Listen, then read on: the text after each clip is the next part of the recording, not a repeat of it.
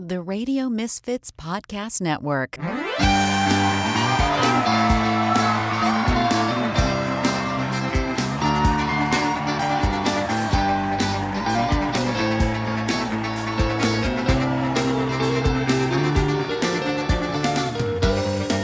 Live from Chicago, it's That Show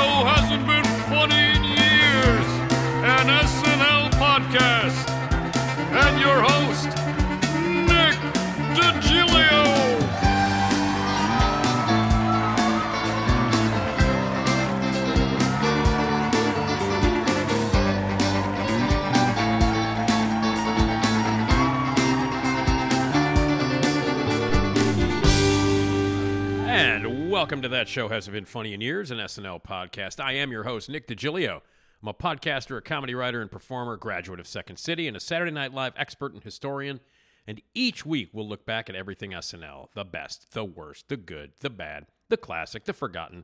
We'll talk about full seasons and full casts, behind the scenes stories, episodes, sketches, SNL's his- historical significance, and much, much more. Sometimes I'll have guests, sometimes I won't, but with every episode, I will always prove that that tired old cliche that you hear, that show hasn't been funny in years, is absolutely wrong.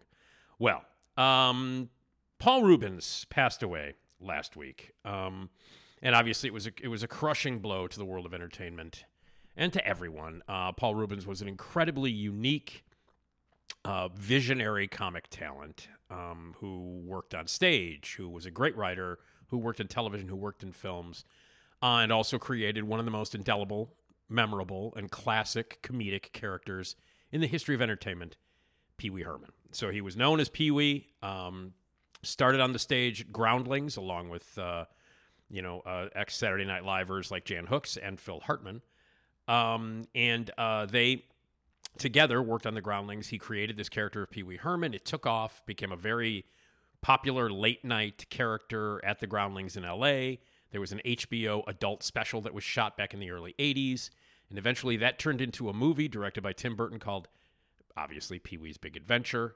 That became uh, so popular that he was offered a Saturday morning television show called Pee Wee's Playhouse. And that came into, uh, that became classic. Uh, the character became one of the most memorable of all time, popping up in different movies like Back to the Beach. And of course, there were two more Pee Wee movies. There was Big Top Pee Wee and Pee Wee's Big Holiday. Um, and Paul Reubens himself would continue to do other movies and TV shows, acting in different characters uh, in things like Buffy the Vampire uh, Slayer, the movie. He was in Mystery Men, and he was in Blow, and he was on TV shows like Everybody Loves Raymond. And he did amazing work as Paul Reubens and as Pee Wee Herman. But Pee Wee Herman was the character that became the most famous thing he ever did. Uh, it's tragic that we lost um, Paul Reubens uh, to cancer at such a young age. He was only 70. Um, he kept his illness very private, um, and when the news was, uh, you know, was released that he had passed away, it was a shock to everybody, um, people in the entertainment industry, fans, everything. I was devastated by by by the news that I heard last week of Paul Reubens dying. And Pee Wee Herman is one of the greatest characters of all time. Pee Wee's Big Adventure is one of my favorite movies of all time, one of the funniest, most unique movies of all time. Um, and Pee Wee's uh, Playhouse was just this incredible piece of television, one of the best Saturday morning creations ever. Um, and uh, Paul Reubens himself, with the connection to uh, Saturday Night Live, there are a couple of connections that Paul Reubens and Pee Wee have to SNL. And that's what we're going to discuss. But we are going to focus on the night that Pee Wee Herman, Paul Reubens in character, not Paul Reubens, but Pee Wee Herman, the character, hosted Saturday Night Live. And that didn't happen very often. A lot of uh, fictional characters or comedic personas didn't host Saturday Night Live a lot. I mean, people like Andy Kaufman guest starred on it, and you know there have been like uh, like comedic characters that were created, fictional characters that were created that would make guest appearances on the show. A Father Guido Sarducci being one of them, but he hosted one night as well, Don Novello playing Father Guido Sarducci, who by the way would appear on this episode that we're going to talk about. But we're going to talk about the night that Pee Wee Herman hosted SNL. Um, and it is season 11, episode 3, that very strange season. The date was November 23rd, 1985. Pee Wee Herman was your host. Queen Ida and the Bontemps Zydeco Band was your musical guest. And it was during that strange period of time where Lorne came back and thought it would be slick and uh, and unique to bring in some young hip movie stars and some other actors who didn't really have a lot of comedic background He tried to shake things up and tried to appeal to a younger 80s audience by bringing in these cast members. Um, and for the most part, the season was a bit of a disaster. The year that that Lorne came back, uh, he didn't quite have his footing. A lot of his his uh, impulses weren't very good, and the casting of certain people in this season were a mis- they were a mistake. Um, the cast was Joan Cusack, Robert Downey, Nora Dunn, Anthony Michael Hall, Jon Lovitz, Dennis Miller, Randy Quaid, Terry Sweeney, and Danitra Vance. Your featured players for the night were Don Novello, um, Dan Vitale, and Damon Wayans, who didn't last the entire season. Um, and again, people like Joan Cusack and Robert Downey, um, Anthony Michael Hall, and Randy Quaid, they were odd choices. They were movie stars, and a few of them, like three of them, were you know very popular with teen audiences because of the John Hughes thing in the mid '80s teen teen explosion. Um, but you know the instinct that Lorne has, sometimes his instinct doesn't work, and it didn't work, and it was a pretty disastrous season for the most part. Um, uh, you know, uh, uh, Downey and Anthony Michael Hall were out partying a lot. They really weren't uh, paying attention to what was happening. The writing was wildly inconsistent. And even though Lorne was back and a lot of the crew was back after that hiatus when Ebersol uh, and Doumanian uh, were in charge, it took a long time, a couple of years actually, a couple, three seasons before Lorne started to find his footing and regain the popularity that happened again in the late 80s. So this is during that weird transitional season. Lorne was back, movie stars were in, young hipsters from the 80s were the stars, and it didn't work. The episode itself is fascinating, and I'm going to go through it. But for those of you who might not know, uh, Paul Reubens was rejected by Saturday Night Live. He auditioned and did not get it. Gilbert Gottfried got hired, and this was when Lorne left, and uh, and Jean Doumanian took over and hired a whole bunch of new people, including Eddie Murphy and Joe Piscopo. Those were the two standouts. But uh, Gilbert Gottfried got hired instead of Paul Reubens. And if you want to hear the entire episode that I do, that's dedicated to a bunch of cast members or a bunch of uh, celebrities and comedians and actors and actresses who were rejected by Saturday Night Live, you got to go back to this podcast, episode nine. So go back to the archives of that show hasn't been funny in years, an SNL podcast here at Radio Misfits, and episode nine, you'll listen to it. It's called "Rejected by SNL Part One." And there are a bunch of stories and clips and interviews about people who were considered by SNL and then ultimately rejected. And Paul Reubens was one of them. So to hear the full story of why and how Paul Reubens auditioned and got uh, and, and got rejected by SNL, go back and listen to episode nine of this podcast. So, um, anyway, there you know there everybody has loved Paul Reubens, but before we jump into the actual episode itself that Pee Wee hosted. Again, November 23rd, 1985, season 11, episode 3. Um, I do want to go back to January 16th, 2011. Um, and this clip and um, the explanation and story behind it has been making the rounds on the internet and on social media for the past week or so since they announced Reubens' passing. And it is uh, Andy and Pee Wee's Night Out. And this was a digital short that aired on January 16th, 2011 on SNL. And it was one of the Lonely Island digital shorts, and it featured Andy Samberg and Pee Wee Herman going out for a night on the town. Uh, they meet and they exchange all the wonderful I know you are, but what am I? All the great jokes and the cliches that you find in the material, the great material that Paul Reubens wrote for the character. And so it's Pee Wee Herman, uh, you know, in character, Pee Wee Herman and Andy Samberg out. They get loaded, they do a bunch of shots, and then they go out on the street and they attack people, including uh, Anderson Cooper. The real Anderson Cooper makes a cameo. Uh, and he shows up, and Pee Wee Herman smashes a chair over him, and then the cops show up, and they have a really rough night, and Pee Wee smashes a chair over the cops. And then after this big night, uh, and it's all documented in this video. And by the way, the video is absolutely hilarious. Andy Samberg is great in it. Pee Wee Herman doing the great stuff. Um, the great character, just getting completely annihilated and shit faced with Andy. Samberg smashing chairs over Anderson Cooper and over cops. And then they stumble back into Andy's apartment, and then there is a well, there's an intervention uh, waiting for them when they get back to the apartment. Um, and it's very, very funny. And in the intervention is Kristen Wiig, Kenan Thompson, Fred Armisen. And then from Pee Wee's uh, Playhouse, Chairry comes back, Conky comes back, and Terry comes back because clearly Pee Wee and Andy have some problems and they should not go out drinking.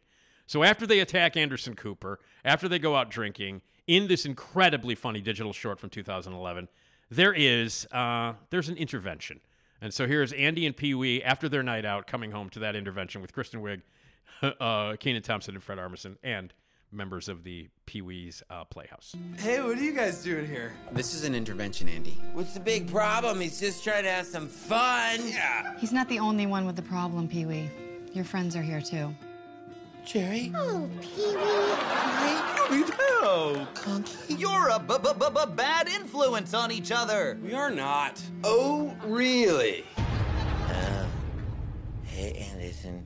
You almost hit me in the eye. Do you know what would happen if I lost these eyes? They're a national treasure. They are. You'd be blind. so That'd be special. terrible. You guys can't hang out together anymore. Why don't you take a moment, say goodbye?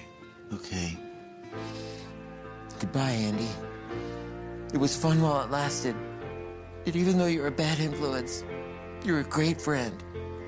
I know you are. But what am I? Son of a bitch stole my line. They're cured! Hooray! Celebrate by doing some shots! Shots! Shots!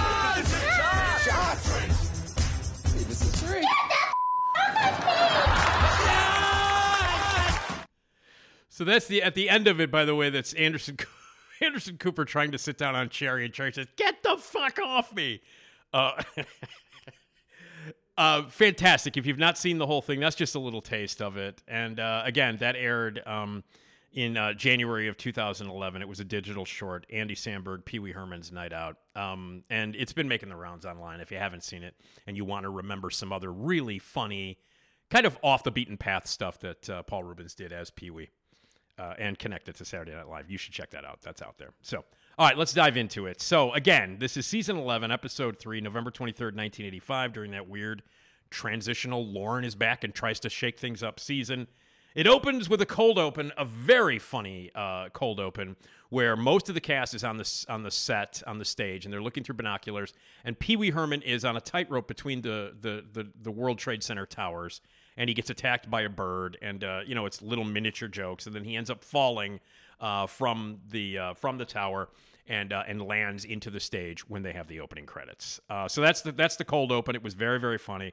Pee Wee in the full, you know, he's in the full. He's got the suit, the little tie, and all that stuff. Um, stays in character, by the way, the entire episode. So all the different sketches that he does in the uh, in the episode, he doesn't play any other characters. So it's not Paul Reubens playing different characters that were written for different sketches. In every single sketch that he's in, he's Pee Wee Herman.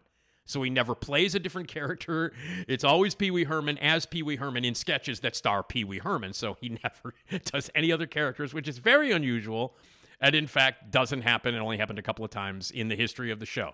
So again, Pee Wee Herman as Pee Wee Herman, there are no different characters that he plays.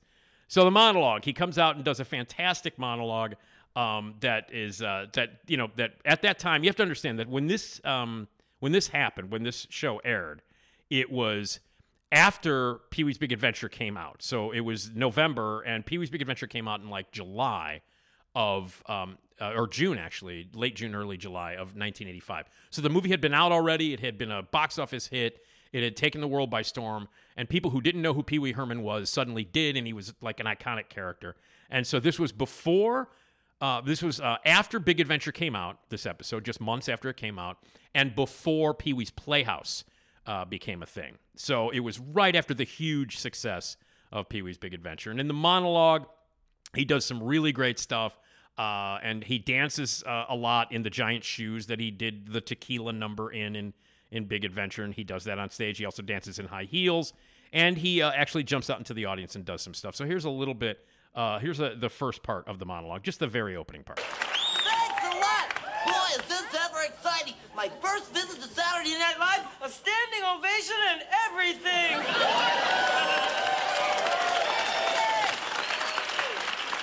Thanks a lot, everybody! Catch me! Hi, what's your name, miss? Valerie. Valerie, for the duration of tonight's show, your secret Saturday Night Live name is going to be Valerie O. and what is your name, sir? Adam. Adam, for the duration of tonight's show, Adam O. and you are? Jill. Jill O for the duration of tonight's show. Clever, huh? Yeah. okay. Now, if If I didn't give you a secret name, say your name right now. Good. Now, just add a no to that. I'm on TV. Ah, I'm in your living room. La la la la la la.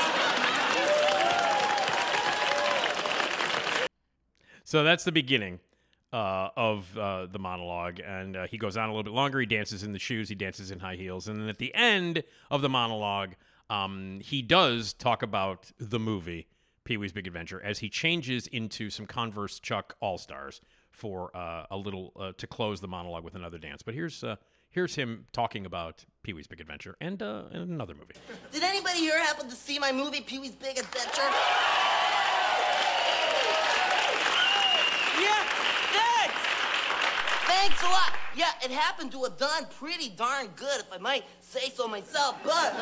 Of course, not as good as Back to the Future. oh, Michael J. Fox. Oh. Yeah, the plot of my next film is gonna be me going back in time and trying to find Michael J. Fox's parents and making sure they never meet. I don't think you'll see another performer in show business who does the following feat. Pay special attention to the feats.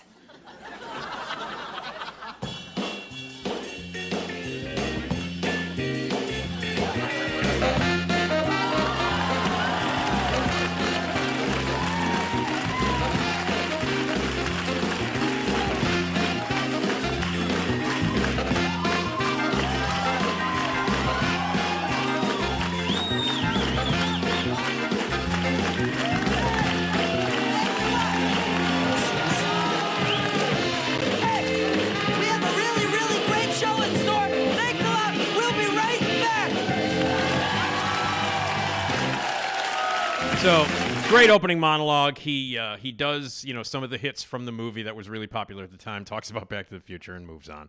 So a great cold open and a great opening monologue from Pee Wee, and then the sketches start. And for the rest of the show, it's kind of up and down. The sketches that Pee Wee uh, doesn't appear in are not very good, and the sketches that he does appear in are made better because he's in them. Writing not so strong. Uh, the very first thing that you see next is a fake commercial slash PSA, and you think uh, in the '80s at this time in 1985.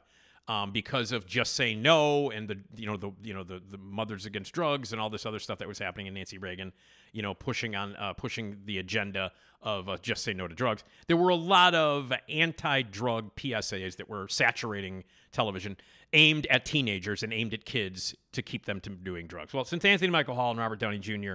were on the show, they did a parody of a PSA, and you think it's a drug, an anti-drug parody because uh, it focuses on Anthony Michael Hall driving around with all his friends, one of them being Robert Downey Jr., and one of them being Bruce McCulloch. And this is uh, a few years before Kids in the Hall, uh, you know, would become another Lorne Michaels production. Um, and so this is Bruce McCulloch from Kids in the Hall, pre Kids in the Hall, as one of the punks that he's hanging out with. And you think it's a drug PSA, but then at the end, it turns out to be an army PSA. Uh, and that's the joke. Trey Wilson plays the recruiter, the great, the late great Trey Wilson, who has appeared in a bunch of movies. And the joke is, uh, it's the army. The army, it's like playing with a loaded gun. So instead of a drug PSA, it turns out to be an army PSA. And Anthony Michael Hall runs screaming from the recruitment office. Uh, th- this is not particularly clever. The only thing that really is notable is that Bruce McCulloch is in it. Trey Wilson appears in it, and Jonathan Demme, the late great Jonathan Demme, directed this parody, uh, this this film. Um, and you know, obviously, Jonathan Demme, Silence of the Lambs, and uh, Melvin and Howard, and so many other, uh, so many other uh, great movies like Philadelphia. Um, and and you know, so Jonathan Demme, in fact, direct Married to the Mob, um, directed the PSA, and that's what set it apart. Not particularly clever, but at the time, because of the oversaturation of the whole war on drugs and say no Nancy Reagan thing, uh, it was a nice misdirection when in turn it turned out to be an army thing. All right, so the next sketch is a locker room sketch where Randy Quaid plays a character, not Randy Quaid. He's playing somebody else, but Pee Wee Herman again is playing Pee Wee Herman, which is why this is so weird. It's why you know the the sketches themselves are, are a little bit strange because it's like all of the other cast members are playing different characters in each sketch, but he's always playing Pee Wee. So he's not in the locker room with Randy Quaid. He's in the locker room with a guy a character that he's playing. And so they're in the locker room, and this is basically I'm just going to play most of this sketch. It's Pee Wee Herman, you know, being straight man to Randy Quaid. Um, and the idea is, uh, well, you'll hear it. It's a one. It's basically just a a one joke thing, um, with each exchange that Pee Wee Herman and Randy Quaid having, building up to the inevitable punchline. It's not that it's not funny, but it's just a one joke thing, and the reason why it works at all is mostly because of Pee Wee Herman. So here it is, a locker room sketch with Randy Quaid and Pee Wee Herman and a one joke punchline. In fact, it's been almost six months, you know, and I, I hate to admit it, but I'm getting so desperate that I'm actually considering paying for a, well, A psychiatrist? no, no, Pee Wee. You know, one of those women who uh, takes care of men. A nurse. Kind of, you know, but um, they walk down the street. Oh, a balloon salesman. No, they're women, and they wear lots of makeup. Oh, clowns. No, no, let's, let's just say that you'd probably be embarrassed to be seen with one. Mimes. No, they do things in the dark. Skeletons! Ah! No, they, they perform certain acts, and you have to give them money. An evil mailman. No, no, no, no, no, no. They make you feel like a man. Hmm. Shaving kit. No. Electric shave. Uh, uh, Wood paneling. Uh, a binder. Uh, a lamp. Uh, uh, a highly waxed table.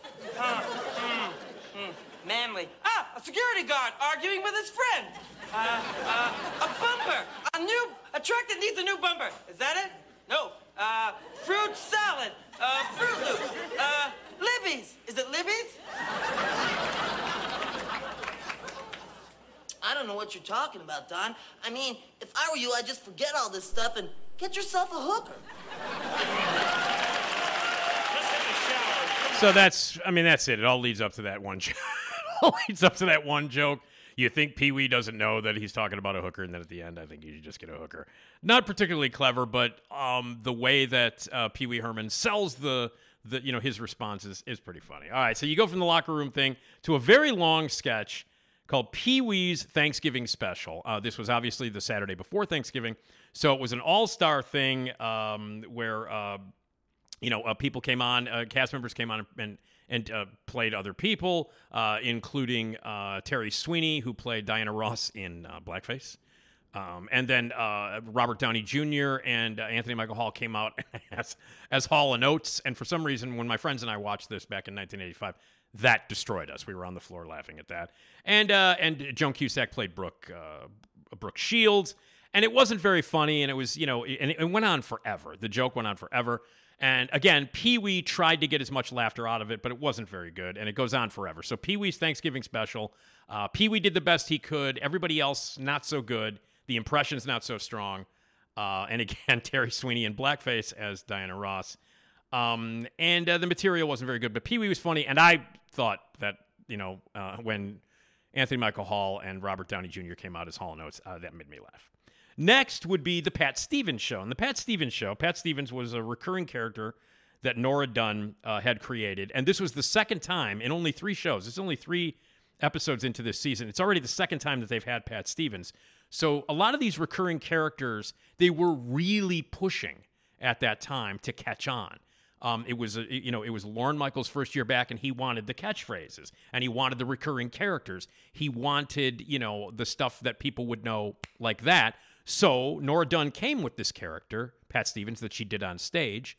And uh, so Lorne was like, okay, let's do it as much as possible. This is the second in three episodes. This is the second time that Pat Stevens has shown up. She is a talk show host, uh, kind of glib, kind of dumb, uh, but very funny. A funny character that Nora Dunn created. Uh, and in this uh, this sketch, it's just her and Randy Quaid, who, by the way, Randy Quaid is featured, I think, in he's only not in three sketches the entire show. Randy Quaid is heavily used in this episode and also was heavily used during that season a lot.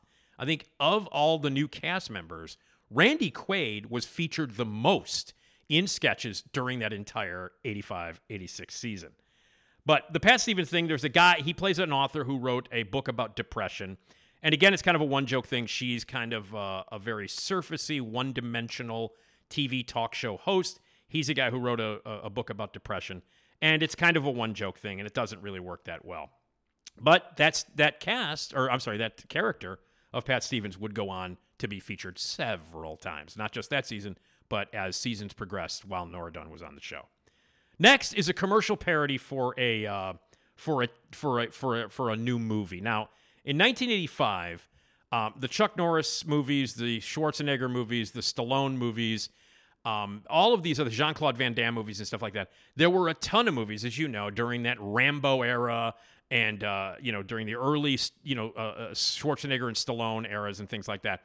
There were a lot of like uh, very jingoistic, pro-American, big muscle, let's shoot foreigner movies that starred people like Chuck Norris and and and, and like uh, Stallone and like like Schwarzenegger. And uh, so this is a parody that they did of a movie trailer, um, and it's called "Die Foreigner Die."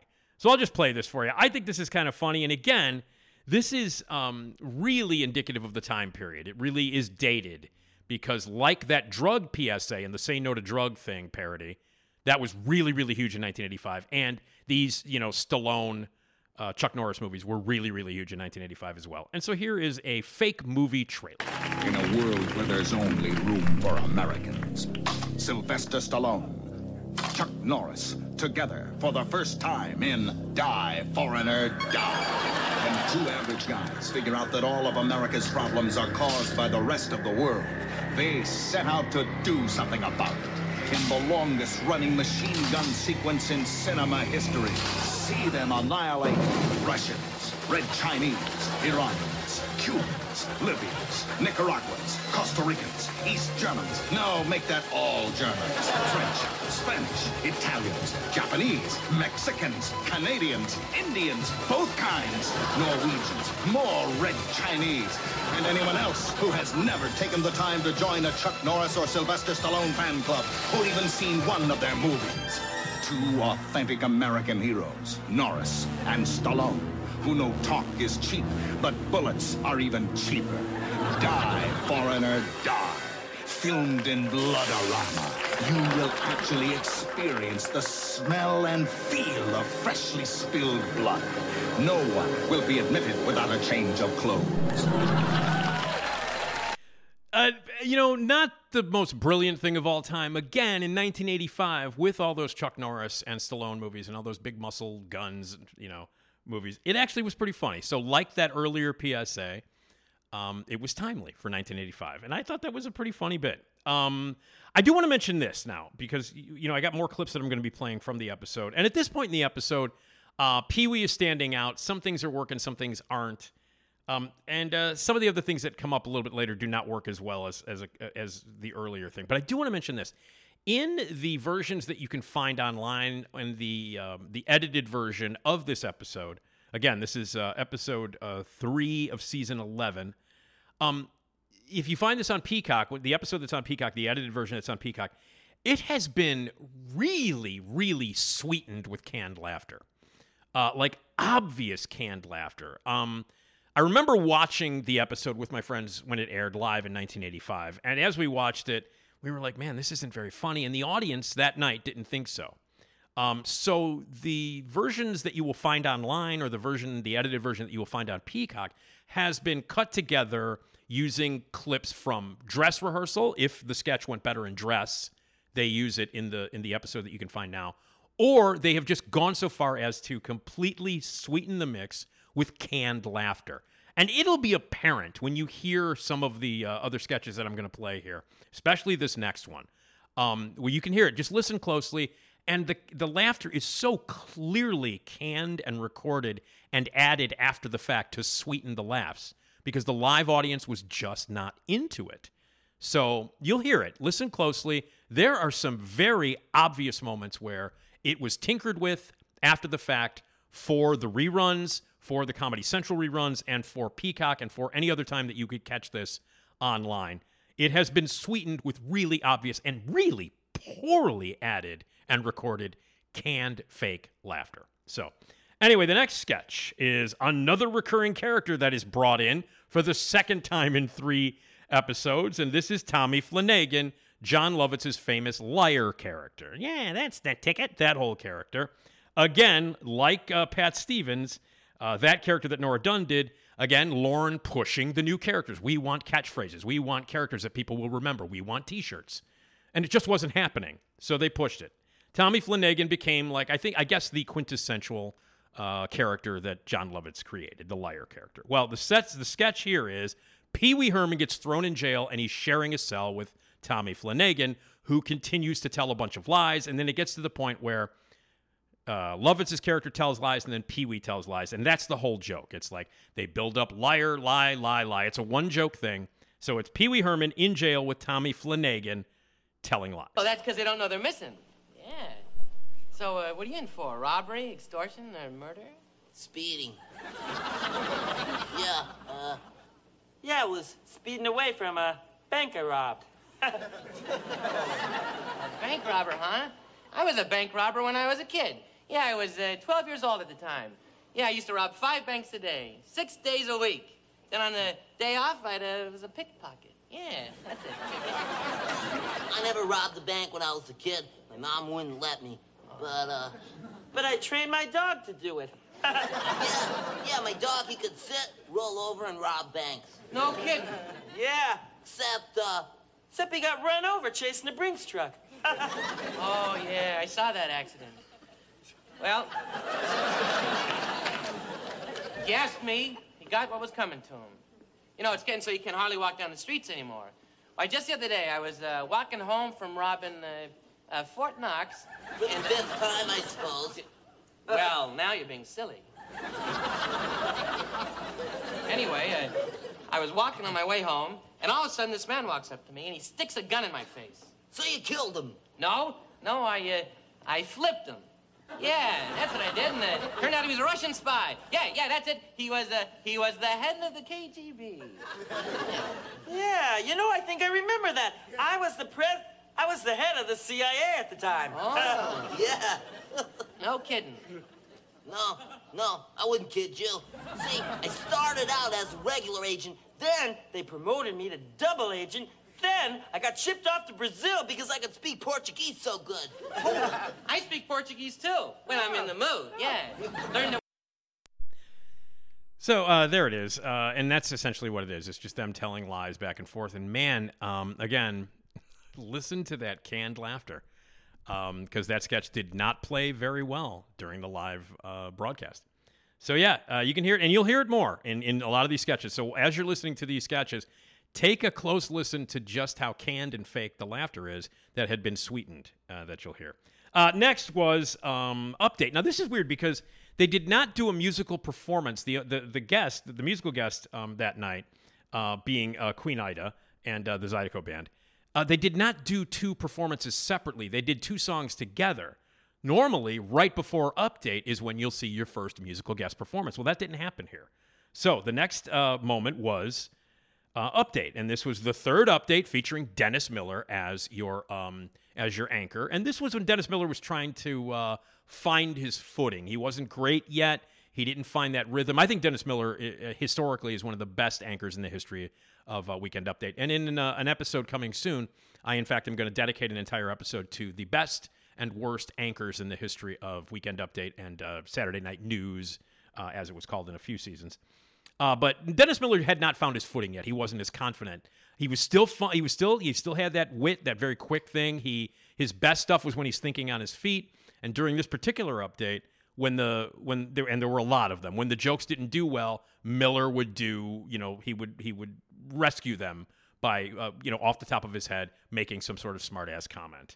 Uh, some of the great jokes included a Procter and Gamble uh, joke about decomposed bodies. Um, uh, you know, his his ad libs were pretty funny. There were a lot of weird video footage segments. Uh, there was a wardrobe imitation talks that involved Nancy Reagan uh, and Gorbachev's wife. Uh, there, he took apart the David Bowie, uh, Mick Jagger dancing in the street video, where uh, he said something like "middle-aged millionaires using their bums to start a fire." And at that time in 1985, that video was completely made fun of constantly. So they did a nice job with that. There are early Donald Trump mentions here. Uh, back before he became a politician and was just the rich jerk uh, real estate guy in New York. He takes pot shots at him. Uh, John Swartzwelder, who would go on to write amazing episodes and some of the best episodes in the history of The Simpsons, one of the head writers and one of the best writers in The Simpsons. He was a writer and he appeared uh, in a photo uh, during Weekend Update in the background of a photo. the uh, small potato shaped uh, like a big potato sketch or uh, that scene. And then Don Novello, who by the way is introduced at the beginning in the credits as Don Novello, comes back uh, as uh, Father Guido Sarducci. And this was his first time back in five years. Don Novello, this was his first episode back in five years. And so as a result, they let him go on forever on Update. It was one of those endless Guido Sarducci bits that during um, you know season uh, three and four when they let Don Novello be Father Guido Sarducci as a cast member, he would come on every week and he would be on update and he would go at least five to six minutes on update doing bits that for the most part just didn't work or would have worked had they lasted half the time. And this one uh, just goes on forever. Um, and it's about uh, the passing of a Monsignor and about the uh, the People's Catholic Church, where everyone is a pope, and it's a whole long, long bit uh, with Father Guido Sarducci talking about monsignors and popes, and he has you send in your choice for the people's choice. He puts up the you know the Thirty Rock uh, address where you can send in your thoughts on it, and it's just a bit that goes on forever, and then that closes off update.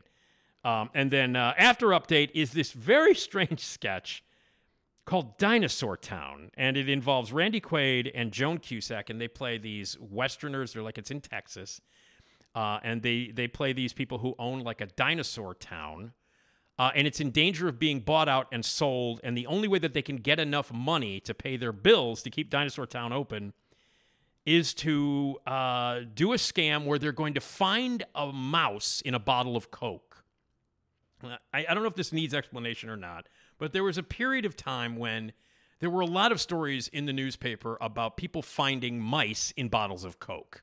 I worked, by the way, I worked at a grocery store at the time, and it became like a huge thing at the grocery store where we actually had to pull Coke off of the shelves because it became so commonplace. There were some issues. And then it got to the point where obviously people were trying to plant mice inside Coke bottles to make money because the people who found mice in Coke bottles, they were suing Coke for a lot of money. So this entire sketch starts out as a dinosaur sketch with Pee Wee and these two Western characters in cowboy uh, uh, costumes. And then it turns into a sketch satirizing the current craze in the 80s of finding mice in Coke bottles. It made no sense whatsoever, but for some reason, this sketch because of Pee Wee, it, it, it did kind of work. It goes on forever, it goes on too long, but at one point, they decide that they're going to save Dinosaur Land by getting a, a, a bottle of Coke with, mou- with a mouse in it. And what they're doing is dumping out Coke. And so Pee Wee, for some reason, calls up a couple of hoods, played by Anthony Michael Hall and Damon Wayans, to help them find a mouse in a bottle of Coke. It makes no sense. But anyway, here's a clip from it. This is from the dinosaur sketch that also involves finding a mouse in a bottle of Coke. Look, if it were so easy to find a mouse and a mouse in a bottle of Coke, do you think the company would pay so much? Hey, wait, we had any word from those friends of yours in Chicago? No. Uh, let me give them a call.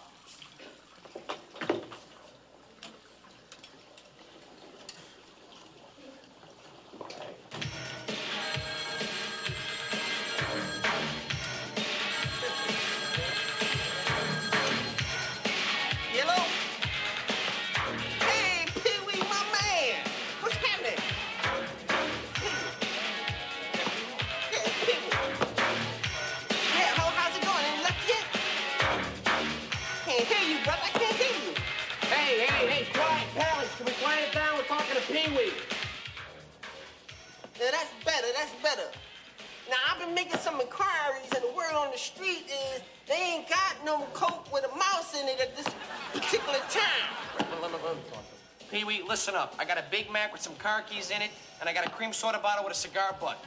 No Coke with a mouse, it's a million to one shot. You know what I'm saying? Look, we be rapping to our people on the street later relative to this situation, and we'll see what we can do. Catch you later.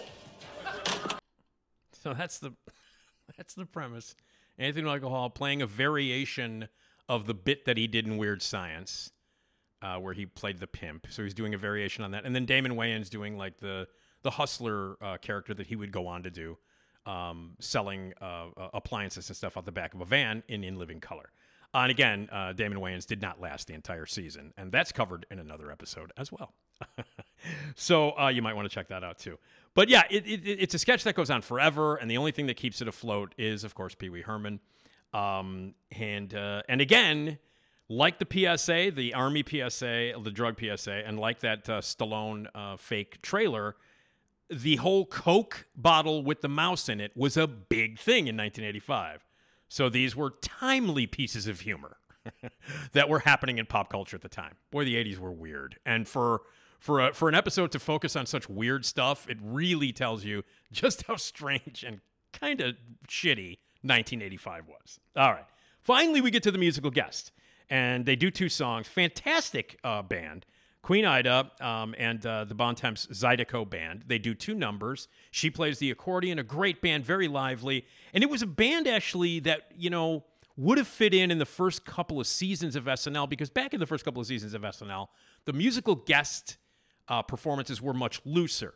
They happened a little bit more often. They were spread out throughout the show. They had musical guests as hosts who would do two or three numbers. And at first, when they first wanted to do SNL, Lorne's idea was to make it a variety thing so that there would be more than just one musical guest with two numbers, which is the way it is now, and that the musical numbers would be part of sketches and, and it became more a variety thing. Well, these this band would have fit in perfectly for that. It's a little weird to see a band like this in 1985 because you heard some of the music cues in this episode so far. Very tech heavy, very you know like or you know you know like a keyboard heavy, tech techno heavy uh, 80s stuff. And to have like a band, a Zydeco band with accordions and all kinds of like really cool and interesting you know New Orleans type instruments. Um, it was off. It was a little bit strange, but great and refreshing. So the next sketch is a love letter sketch with Joan Cusack as a teacher, Pee Wee Herman as her student, and he has been writing her love letters in his homework. Um, and it's a sketch that goes on forever, but it doesn't work at all. Um, and Joan Cusack seems to be struggling in this um, as the teacher. It's a good idea, but it it just doesn't work. And it's Pee Wee is the student, she's the teacher, and he has she has to teach him that you know He's really not in love with her, despite the fact that he keeps writing her love letters. And uh, it goes for a sweet kind of a message between student and teacher, but it's Pee Wee and it's clearly an adult, not a kid. And Joan Cusack struggles throughout the entire thing. In fact, she struggled the entire year that she was on. Uh, Joan Cusack, a great actress, an unbelievably funny woman, a great comedic actress, but just not cut out for live sketch comedy. And uh, unfortunately, she was completely out of her element during SNL. Um, and it just was not something that she was great at. And in this sketch, she struggles mightily. And the sketch goes on forever. And it's just a two, a two person sketch. Joan Cusack is teacher, Pee Wee Herman is student. The idea is interesting, but it fails pretty pretty badly. And then um, we have uh, Danitra Vance comes out, and she plays her character Cabrini Green Jackson. Cabrini Green, obviously named after uh, the housing project here in Chicago. Cabrini Green Jackson, she came out and did like the, it, it had a very sort of a Whoopi Goldberg, Lily Tomlin, one woman Broadway, off Broadway show sketch feel to it. And she would come out and do this. It was a recurring character, and this was the second time, again, in three episodes, that they brought back these recurring characters that, for some reason, Lorne Michaels was going to shove down your throat until you knew a catchphrase. And uh, not a very funny character and also incredibly unoriginal because at that time like i mentioned there were a lot of it almost became a cliche. It almost became like the the off broadway one woman character show. And she did not and danitra vance did not add anything new to that. And uh, she came out it was a long sketch and she was talking about um, you know uh, uh pregnancy tips you know how not to smoke, not to drink booze, and all kinds of stuff. And it ran really long, and it wasn't very funny. Um, there were a couple of funny moments in it, but for the most part, she seemed to be struggling as well, uh, looking at the teleprompter and all that stuff. So it didn't really work well. And so that was just a one woman thing. And then the for some reason the 1250 sketch, the final sketch of the night. So now Pee Wee has not been on stage since the love letter sketch. So you had the one woman thing with uh, Cabrini Green uh, Jackson, Danitra Vance. And the next sketch is almost a, a one woman, a one man show with Randy Quaid again, who's been featured heavily in this episode, playing Hal Fisher, who is a money expert giving a money seminar with, uh, with you know, with an overhead projector and giving this whole, and he does the whole thing. It's a 1250 sketch, and it goes on forever. And only Robert Downey Jr. comes up at the end of the sketch For the rest of it, it's just Randy Quaid. And it's a terrible sketch. And Pee Wee is nowhere to be found in this sketch. So you've got three sketches in a row where Pee Wee is off the stage. I mean, the main reason why people tuned in, the main reason at that point, because, you know, the movie was hot, Pee Wee was big, and you don't have him in the final three sketches of the show. And your longest sketch at the end of the show, your 1250 sketch, is basically Randy Quaid playing a really confused and confusing money seminar character. And it doesn't work. And Robert Downey comes up at the end. I'm going to play that. Robert Downey comes up at the end to try to add some life to it. It's poorly written. It goes on forever. And Randy Quaid is a mess in this sketch. And it's just not funny. And you, you, you know, uh, you know, as I've mentioned before on this on this podcast, that the 1250, the final sketch of the night, is always the weirdest stuff or the stuff that wouldn't work. But for the most part, those 1250 sketches are at least interesting and fascinating. If they suck, it's because they're weird and you didn't know what to do with them. Uh, and if they don't suck, then they turn out to be classic. And some of the 1250 sketches have gone on to be amazing. This was not one of them. Randy Quaid doing a money seminar sketch that had no laughs in it and didn't even work when they brought Robert Downey up on stage. Uh, and again, I'm going to play a little piece of this. This is when they finally bring Robert Downey up. Now, Randy Quaid has been up on stage by this point for over four minutes doing a sketch that should be two minutes long. Finally, Robert Downey comes up. And again, not funny. Randy Quaid, like at this point, four minutes of not laughing, four minutes of dead material, four minutes of really, really unfunny stuff. And listen again to how sweetened and how canned this laughter is, which was added later. So this is uh, uh, Randy Quaid doing his money seminar bringing Robert Downey Jr. up Do I need to wear a bunch of flashy clothing and jewelry? Absolutely not. How about age? Can I be too old or too young? No way. In fact, there's a young man with us here today who is proof of that. Uh, Mark, could you come up here, please? Mark? Thank you, Mark. Mark, first of all, how old are you? Uh, I'm 18, Hal. Uh huh. And can you tell everyone here about your last real estate purchase? Yeah, uh, two months ago I purchased a small farm right near Abilene, Kansas. Uh huh. And how much money did you pay for that, Mark? Uh, well, I put down a dollar, Hal. One dollar. Isn't that amazing? And how many acres is that? I think it was like 240 or 250. Yes, and all you did was submit that minimum one dollar bid at an Internal Revenue seized property auction, exactly as outlined on page 113 Yep. of my Money Magnet Yep. Handbook. That is correct, Hal. and how old are you again? I'm 18, Hal. Ah, thank you, Mark. All right. Now there's a guy to watch, huh? Happy farming. All right, we're gonna take a short break, but when we come back, we're gonna we're gonna put that old money magnet method to work and buy this hotel. So thank you and come on back. Yeah. Um, I don't even know what to say, man. Uh, it's a terrible sketch. Even when Robert Downey comes up there, there's nothing funny. There are no punchlines in it. And that sketch went on for almost five minutes with Robert Downey coming up to try and save it and be wacky, wearing a wacky t shirt and funny glasses. And the audience was dead, and they added some sweetening uh, fake laughter to it, but it was terrible. And that was the final sketch of the night. So uh, you had, uh, you know, you had a great cold open with uh, Pee Wee on the tightrope. You had a terrific monologue with him dancing and talking about Back to the Future and doing all the cool stuff.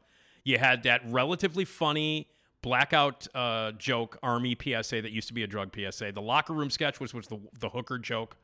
Uh, Pee Wee's Thanksgiving special, which was up and down. The Pat Stevens show, which didn't work. Die Foreign or Die, which was the TV or the uh, the theater movie theater uh, trailer ad, which was actually pretty funny. Uh, Pee Wee and Tommy Flanagan in jail telling lies. That wasn't very funny. Uh, Weekend Update, which was okay, but Father Guido Sarducci took it over for five minutes and it didn't work. The Dinosaur Town thing, which was bizarre because it became about a Coke with a mouse in it. The love letter between Pee Wee and Joan Cusack. Um, and Cabrini Green Jackson, and then the final episode, the final sketch, which was a disaster. None of the stuff in the final 15 minutes of the show featured Pee Wee. Finally, Pee Wee comes out for Good Nights. And it's fun to see him up there. And uh, this is really a lot of fun to watch. And you'll hear what happens. This is Pee Wee giving the good nights at the end of the episode.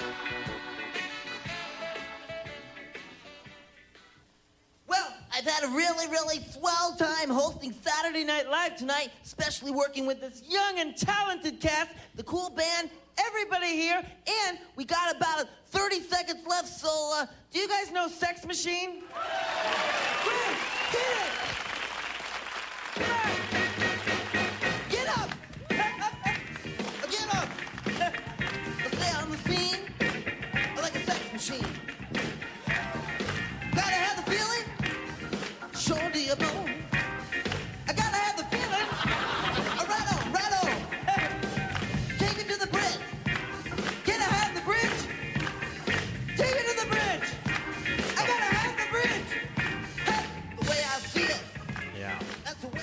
So this goes on for another like minute and a half, and all the credits are running at this point. So the credits are rolling. It's the very end. So instead of doing your standard good nights with the good night classic theme song, um, you know uh, that Howard Shore uh, wrote and, uh, and and created, uh, it's just him singing James Brown with the entire cast up there, kind of dancing with him, and it's kind of fun. And then that's the end of the episode. So overall, not a not a great episode by any stretch of the imagination. Some interesting things at the end there during Good Nights. Damon Wayans just walks off the stage at one point, and then Dan Vitale, who was a cast member, a featured cast member, uh, didn't do much. Never really, uh, never really contributed a lot. Was on the show for a little while during that season, um, and is one of those you know. He's one of those trivia questions like Dan Vitale, who is he? And then you can just say if you're ever at a, a trivia contest and one of the questions is cast members that were briefly on Saturday Night Live that no one on earth remembers. That's one of them. But anyway, Damon Wayans walks off the stage at one point. Dan Vitale takes over his spot. Uh, and uh, Anthony Michael Hall and Robert Downey Jr. during dress rehearsal of the Good Nights, they were still dressed as, as Hall and Oates. Uh, and then an interesting credit at the end during the writing credits when all the writer credits were being scrolled. Uh, one of the credits was special additional material written by Phil Hartman and John Paragon. Uh, because uh, they were, were, two of the guys at Groundlings who helped Pee Wee write the material, who helped Paul Reubens write the material for Pee Wee. So there is a credit for Phil Hartman on this episode. And he would not make an appearance on the episode for a couple of more years, would on SNL for a few more years as a cast member. But because he worked with Paul Reubens at Groundlings and helped create and write the Pee Wee Herman character, it's the very first credit that Phil Hartman ever receives on Saturday Night Live is during this 1985 episode with Pee Wee Herman hosting. So those are the uh, those are the interesting little tidbits um, about the episode. Overall, again, um, not very good. It you know it, it it showed the time pretty well. Like you know this was what it was like in the summer of 1985. These were the jokes. These were the pop culture bits that they were doing. Uh, I don't think, you know, I think it was interesting that just Pee Wee Herman hosted, not Paul Reubens. I think it would have been much better and more varied um, episode had Paul Reubens just hosted it as Paul Reubens and done the Pee Wee character a few times, but was able to do other characters because he was able to do that. He was able to do other characters, as you can you can see from his other work. Um, but at the time, it captured the zeitgeist perfectly. Like on November 23rd, 1985, Pee Wee Herman was huge. The movie was big, and he was going to be on the verge of becoming a Saturday morning television megastar. So it did capture history really well, politically in some of the sketches, pop culturally in some of the sketches. And it's always interesting to go back and look at this season just to see how screwed up it was with your weird cast of John Cusack and Robert Downey and Nora Dunn and Michael, you know, Anthony Michael Hall and Jon Lovitz, Dennis Miller, Randy Quaid, Terry Sweeney, and Danitra Vance it's interesting to go back and watch any of that, any of those episodes. So, if you're going back to watch this episode, if you're searching for it online, or if you're going to watch it on Peacock, be aware that it's heavily edited, where they will take certain things from the dress rehearsal and put it into it, and they have sweetened it with a lot of canned fake laughter, which is annoyingly apparent when you watch it back. But so that's Pee Wee. Uh, Pee Wee, the only time he ever hosted the show, and Paul Reubens, again um, was uh, not accepted as a cast member. If you want to hear all about it, go to episode nine of That Show Hasn't Been Funny in Years and listen to Rejected by SNL Part One, and you'll hear that whole story. So, uh, yeah, and and again, I would I would suggest going back and watching uh, Pee Wee and Andy uh, Samberg going out and getting drunk uh, from January of 2011. It's out there too. So, those are the times that Pee Wee Herman has been connected to Saturday Night Live, and that was the time that he hosted. So. More uh, fun stuff coming up on uh, That Show Hasn't Been Funny in Years, an SNL podcast. I'm Nick DiGilio. I want to thank Ed Silla and everybody at Radio Misfits. You should check out our live streaming. It's 24 7. It's like a radio station only cooler. It's radiomisfits.live. Um, you can also leave us voicemails here at 773 417 6948. You can uh, leave a voicemail there for this podcast and for my other podcast, my pop culture interview podcast called The Nick D Podcast. 773 417 6948. Send me an email for both podcasts at nickdpodcast at gmail.com. My thanks to Jason Skaggs, who does all the music and the themes, the opening theme, and this closing theme as well.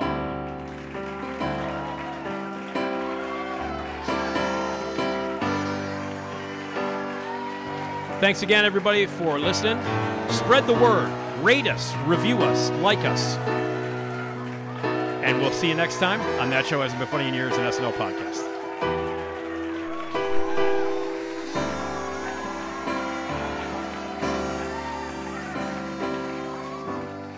Good night and have a pleasant tomorrow.